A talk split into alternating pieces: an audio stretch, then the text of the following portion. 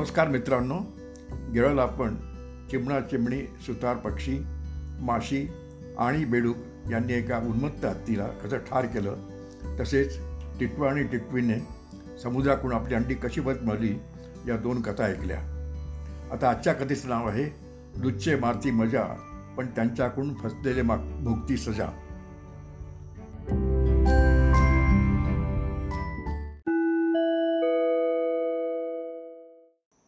एका वनात वजदुष्ट नावाचा एक सिंह राहत असे. चतुरक नावाचा कोला क्रव्यमुख लांडगा हे दोघे त्याचे खाजगी कारभारी होते. एके दिवशी एका झाडाखाली विश्रांती घेत बसलेल्या उंटिणीवर झडप घालून व तिचे पोट फाडून वजदुष्टाने तिला ठार केले. ती उंटीण गर्भवती असून तिची प्रसूतीची वेळ जवळ आली असल्याने तिचे पोट फाडले जाताच त्यातून एक जिवंत पिलू बाहेर पडले. आपण एका गर्भवती उंटीला ठार मारले म्हणून वज्रदृष्टाला नंतर फार वाईट वाटले. आणि त्याने तिच्या पिलाला अभय देऊन त्याचे नाव शंकुकर्ण असे ठेवले व त्याला आपल्या वनराज्यात निर्भयपणे राहायला सांगितले. शंकुकर्ण हळूहळू मोठा होता होता आणि तरुण्यात आला. वज्रदृष्ट सिंह एकदा बराच आजारी पडला. गुहेबाहेर पडून वनातील श्वापरांची शिकार करण्याचे सामर्थ्य त्याच्या अंगी न उरल्याने त्याची आणि त्याच्याबरोबरच चतुर क्रव्यमुख यांची उपासमार होऊ लागली. तेव्हा स्वामीला जगवण्यासाठी मरणारास मरणोत्तर स्वर्ग मिळतो अशी लालू चतुरक कोऱ्याने शंकूकणाला दाखवून त्याला आपणहून मारायला तयार केले आणि त्यांचे वज्रदंष्ट्रापुढे बोलून दाखवतात चतुरक व क्रव्यमुख यांनी त्या भाबड्या उंटाला ठार केले. मग भुकेल्या वज्रदंष्ट्रानेही त्या उंटाचे मांस खाण्याचे कबूल केले. शंकुकर्ण मरून पडतात. चतुर व क्रव्यमुख यांना वज्रदंष्ट्र म्हणाला मी हळूहळू नदीवर जाऊन स्नान उरकून येतो. तोवर त्या शंकुकर्णाच्या मांसाला तुम्ही तोंड लावू देऊ नका किंवा इतर कोणालाही तसे करू देऊ नका. याप्रमाणे बोलून तो वज्रदंष्ट तेथून नदीवर गेला आणि चतुर्काच्या मनात विचार आला या उंटाचे सर्व मांस आपल्या एकट्यालाच खायला मिळाले तर किती मजा येईल? मनात असा विचार घेताच त्याला युक्ती सुचली. तो क्रव्यमुख लांडक्याला म्हणाला वास्तविक या भोळ्या शंकू कर्ण उंटाला आपण दोघांनीच ठार केले. त्यामुळे याचे मांस प्रथम खाण्याचा आपला मान आहे. तेव्हा वज्रदंष्ट महाराज आता इथे नसल्याची संधी साधून तू याचे थोडेसे मांस खाऊन घे. समज याचे मांस खाल्ल्याने त्यांच्या लक्षात आलेच तर त्यांची समजूत मी कशी घालेन? चतुर्काने असे आश्वासन दिल्यामुळे क्रव्यमुखाने त्या उंटाचे काळीच खायला सुरुवात केली. तेवढ्यात आंघोळ करून तोंडाने स्तोत्र पुटपुटत वरदंष्ट्र परतला. क्रव्यमुख उंटाचे काळीच खात असल्याचे त्याने पाहिले व त्याला दटावले. काय रे खादाडा मी ताकीद देऊन गेलो असतानाही तुझ्या उंटाचे काळीच खायला कशी काय सुरुवात केलीस? सिंहाच्या दटवणीने घाबरलेला क्रव्यमुख चतुर्काने आपली बाजू घेऊन बोलावे या अपेक्षेने त्याच्याकडे बघू लागला असता चतुर्क एकदम त्याच्या उलटून म्हणाला अरे मूर्खा शंकुकर्णाचे मांस तू खाऊ नकोस असे मी तुला परोपुढे सांगूनही तू माझे ऐकले नाहीस. मग भोग आपल्या आधाक्षेपणाचं फळ. चतुरक असा उलटताच हा वजदंट आता आपला ठार बांधल्याशिवाय राहणार नाही असे भय वाटून क्रव्यमुख तिथून विद्युत गतीने पळून गेला. उंटाच्या मांसाच्या तीन वाटेकऱ्यांपैकी क्रव्यमुख हा एक वाटेकरीचं पळून गेला. आता या वज्रदंष्टाला कसे नाहीसे करायचे व उंटाचे माणूस आपल्या एकट्याच्या पदरात कसे पाडून घ्यायचे याबद्दलचा विचार चतुर करू लागला असता. एका दिशेने घंटा घणघणण्याचा आवाज त्याच्या व वज्रदंष्टाच्या कानी पडला. वज्रदंष्टाने आजवरच्या आयुष्यात कधी घंटानात ऐकला नसल्याने त्याने भयभीत होऊन विचारले चतुरका हा ध्वनी कसला आहे रे? हा घंटेचा नाद आहे हे चतुरकाला कळत असूनही तो मुद्दामच म्हणाला महाराज मी बघून येतो तोवर तुम्ही इथेच उभे राहा. याप्रमाणे बोलून तो त्या घंटानाच्या दिशेने गेला.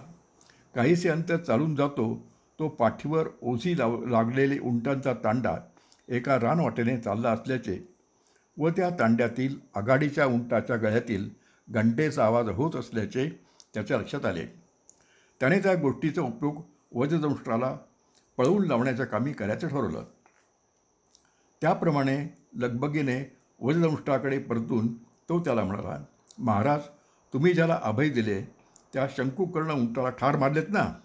म्हणून रेड्यावर बसलेला यम तुम्हाला मारायला येत असून त्या रेड्याच्या गळ्यातल्या घंटा नावाच्या वाद्याचा हा घणघण असा आवाज येत आहे.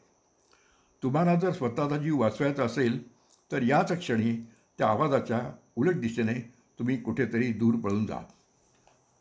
पण त्या उंटळात तर तू व द्रव्यमुख अशा दोघांनीच मारले. मी काही मारले नाही. मग यम मला मारायला काय आहे असा प्रश्न वज्रदृष्टाने केला असता चतुरक त्याला म्हणाला महाराज सेवकांनी जर एखादे पापकृत्य आपल्या धन्याच्या समक्ष केले तर ते पापकृत्य त्यांनी धन्याच्या आज्ञेने व संमतीनेच केले असे मत यम समजतो व त्याबद्दल शिक्षा तो त्या धन्यालाच देतो. शत्रुकाने केलेले स्पष्टीकरण ऐकून वजदंष्ट घाबरला आणि ताबडतोब तिथून पळून दुसऱ्या वनात निघून गेला. अशा तऱ्हेने क्रव्यमुख व वजदृष्ट या दोघांनाही पळवून लावल्यावर शत्रुकुलाने त्या उंटाचे सर्वच्या सर्व मांस आपल्या सवडीने खाऊन खालास केले. ही गोष्ट सांगून दमन कर्टकाला म्हणाला दादा अशा तऱ्हेने जे बुद्धिमान असतात ते आपले उद्दिष्ट अशा युक्तिप्रयुक्तीने साध्य करून घेतात. इकडे दमनक आपल्या मोठ्या भावाला ही गोष्ट सांगत असताना तिकडे संजीवक विचार करीत होता. दमनक म्हणतो त्याप्रमाणे इथून दूर कुठेतरी पळून जाण्यात अर्थ नाही. समजा दूर पळून गेलो तरी तिथेही तो पिंगलक मला मारण्यासाठी येणार नाही याची खात्री कुणी द्यावी? त्यापेक्षा पिंगलकाच्या भेटीला जाऊन त्याचा जर काही गैरसमज झाला असेल तर तो दूर करण्याचा प्रयत्न करावा. समजा त्याचा माझ्याविषयीचा गैरसमज दूर न होता तो मला मारायला आला तर आपणही आपल्या परीने त्याला पुरे पडण्याचा प्रयत्न करावा. मग भले त्यात मला मरण काय येईना. भेकडाप्रमाणे अपमानकारक जिगणे जगण्यापेक्षा मर्दाचे मरण केव्हाही भूषणास्पद ठरते म्हटलंच आहे ना. मदबी स्पर्धमानस्य विपदैव गरीयसी दत्तभंगोपी नागानाम श्लाघ्योगिरी इरदारिणे थोरा मोठ्यांची स्पर्धा करताना संकटे आली तरी ते गौरवास्पद ठरते. पर्वताला धडक मारणाऱ्या हत्तींचे सुळे मोडले तरी ते त्यांना भूषणावर ठरते. मानसी असे ठरवून संजीवक पिंगलकाकडे जाऊ लागला. पण त्याला दुरून पाहताच पिंगलक लावून डोळ्यांनी त्याच्याकडे पाहू लागला. ती त्याची भयकारी नजर पाहून संजीवक घाबरला व पिंगलकाला नेहमीप्रमाणे नमस्कार करायचे विसरून गेला. पण याने मुद्दामच आपल्याला नमस्कार केला नाही असा गैरसमज होऊन पिंगलकाने झटकन सं संजीवकाला मारण्यासाठी त्याच्यावर झेप घेतली. परंतु संजीवकाने जीवाच्या कराराने क्षणार्धात आपली शिंगे उगारून ती पिंगलकाच्या पोटात खुपसण्यासाठी धडपड सुरू केली. त्या दोघांमध्ये सुरू झालेली ही अट्टीतट्टीची झुंज दुरूनच दृष्टीस पडतात कर्टक दमनकाला म्हणाला अरे रे दमनका ज्या अर्थी मगाशी तू सांगितलेल्या गोष्टीतील त्या कपटी चतुर कोऱ्याचे कौतुक करायला तुला लाज नाही वाटली? त्या अर्थी तुझ्या नीचपणाला आता सीमा उरली नाही. तू केवळ स्वार्थासाठी पिंगलक महाराज व संजीवक यांच्यात वैर निर्माण केलेस व ते वैर या थराला आणलेस. तू राजाचा मंत्री व्हायला पूर्णपणे अपात्र आहेस. अजूनही तुझ्यात जर थोडाफार चांगलेपणाचा अंश असेल तर पिंगलक महाराजांकडे जाऊन त्यांच्यापासून त्या निरपराध संजीवकाला वाचवण्याचा प्रयत्न कर. पण छे असली चांगली गोष्ट तू करणार नाहीस. अरे तुझ्यासारख्या पातायंत्री व स्वार्थांध व्यक्तीला जर का महाराजांनी प्रधानपदी ठेवले तर त्यांचे व त्यांच्याबरोबरच त्यांच्या राज्याचे वाटोळे व्हायला वेळ लागणार नाही. म्हटलंच आहे ना नराधिपो निशिदान वर्तते बुधोपविष्टेन विश्वंत विश्वंतते दुर्ग दुर्गमार्गनिगित्तम निगित्तम मरसम पंजरम निचांच्या कलाने वागणारे जे राजे सुज्ञांनी दाखवलेल्या मार्गाने जात नाहीत ते कुठल्याच बाजूने बाहेर पडण्याचा मार्ग नसलेल्या संकटरूपी पिंजऱ्यात अडकून पडतात. कर्टक पुढे म्हणाला बाकी तुला कितीही जरी उपदेश केला तरी त्याचा थोडाच उपयोग होणार आहे. सुकलेलं लाकूड जसं काही केल्या वाकत नाही किंवा वस्त्रा किती जरी परजला असला तरी दगडावर चालत नाही त्याप्रणे तुला केलेल्या उपदेशाचा तुझ्यावर काहीही परिणाम होणार नाही. उलट नको त्याला उपदेश करायला गेलेल्या त्या सूचीमुख पक्षाने जसे स्वतःवर संकट ओढून घेतले तसा तुला उपदेश केल्याने माझ्यावरच एखादे संकट ओढण्याची शक्यता आहे. त्या सूचीमुख पक्षावर कसे काय संकट ओढले असे दमनकाने विचारता कर्टक म्हणाला त्याचे असे झाले. मित्रांनो पुढच्या कथेचं नाव आहे उपदेश करू जाता मूर्खाला संकटात पडावे लागते शहाण्याला. एका पर्वतावर मारणांचा एक कळप राहत होता. पावसाळ्यातील एके दिवशी धुवांदार जलवर्षावाने ती वानरे पार भिजलेल्या व गारटलेल्या स्थितीत एका झाडाखाली येऊन कुडकुडत बसली. थंडी कशी घालवावी? या गोष्टीचा विचार ती वांदे करू लागले. त्यांचे लक्ष गुंजवेली खाली पडलेल्या लाल गुंजांकडे गेले. ते बारीक बारीक निखारे असावेत. त्यांना एकत्र करून व फुंकर मारून अधिक प्रज्वलित केले तर शेकोटी धगधगेल व आपल्याला ऊब मिळेल असे वाटून त्यांनी त्या गुंजा छोट्या छोट्या फांद्यांनी झाडून एकत्र करून त्यांची राख केली व तिच्यावर फुंकर मारण्याचा प्रयत्न सुरू केला.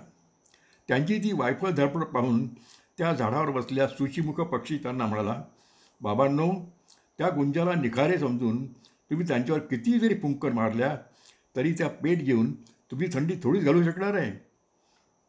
त्या सुचिमुखाचे हे बोलणे ऐकून त्याच झाडावर बसलेले एक सूज्ञ बांधव त्याला म्हणाले हे सुचिमुखा व्यसनी जुगारी व मूर्ख यांना उपदेश करण्यात मुळीच अर्थ नसतो. तू त्यांना कितीतरी सांगून पाहिलेस तरी ते वागायचे तसेच वागणार. तेव्हा तू गप्प वेर त्या सूज्ञ मांजराने असे सांगूनही न राहल्यामुळे सुचिमुख त्या झाडाखालच्या मांजरानं म्हणाला अरे मूर्खांनो मी तुम्हाला घसा फोडून सांगत असतानाही तुम्ही त्या गुंजांना निखार समजता. त्या सुचिमुखाचे बोलणे न रुचल्यामुळे चिडलेल्या एका वानराने रागाच्या भरात त्याच्याजवळ उडी घेऊन त्याला हातात पकडले आणि दगडावर आपटून ठार केले. ही गोष्ट सांगून कर्टक म्हणाला दमनका मूर्खाला उपदेश करून त्यातून काहीच चांगले निष्पन्न व्हायचे नाही. उलट त्याचे वागणे अधिकच त्रासदायक होते. म्हटलंच आहे ना उपदेशो ही मूर्खाणाम प्रकोपायन शांतये पयप्पानम भजंगानाम केवलम विषवर्धनम. ज्याप्रमाणे सर्पांना दूध पाजले असता त्यांच्यातील किंवा विषाची वाढ होते त्याप्रमाणे मूर्खांना केलेला उपदेश त्यांना शांत करण्याऐवजी त्यांना राग आणण्यात कारणीभूत होतो दमनका अरे तू माझा भाऊ म्हणूनच मी तुला आतापर्यंत उपदेश केला. वास्तविक उपदेश हा तो ग्रहण करायला जो पात्र असतो त्यालाच करायचा असतो. नको त्याला उपदेश करू गेल्यास त्या चिमणीवर जसा घरादाराला मुकण्याचा प्रसंग आला तसा प्रसंग उपदेश करण्यावर येतो. तू कसा काय? असे दमनकाने विचारताच कर्टक म्हणाला ऐक मित्रांनो पुढची गोष्ट पुढच्या आठवड्यात. धन्यवाद.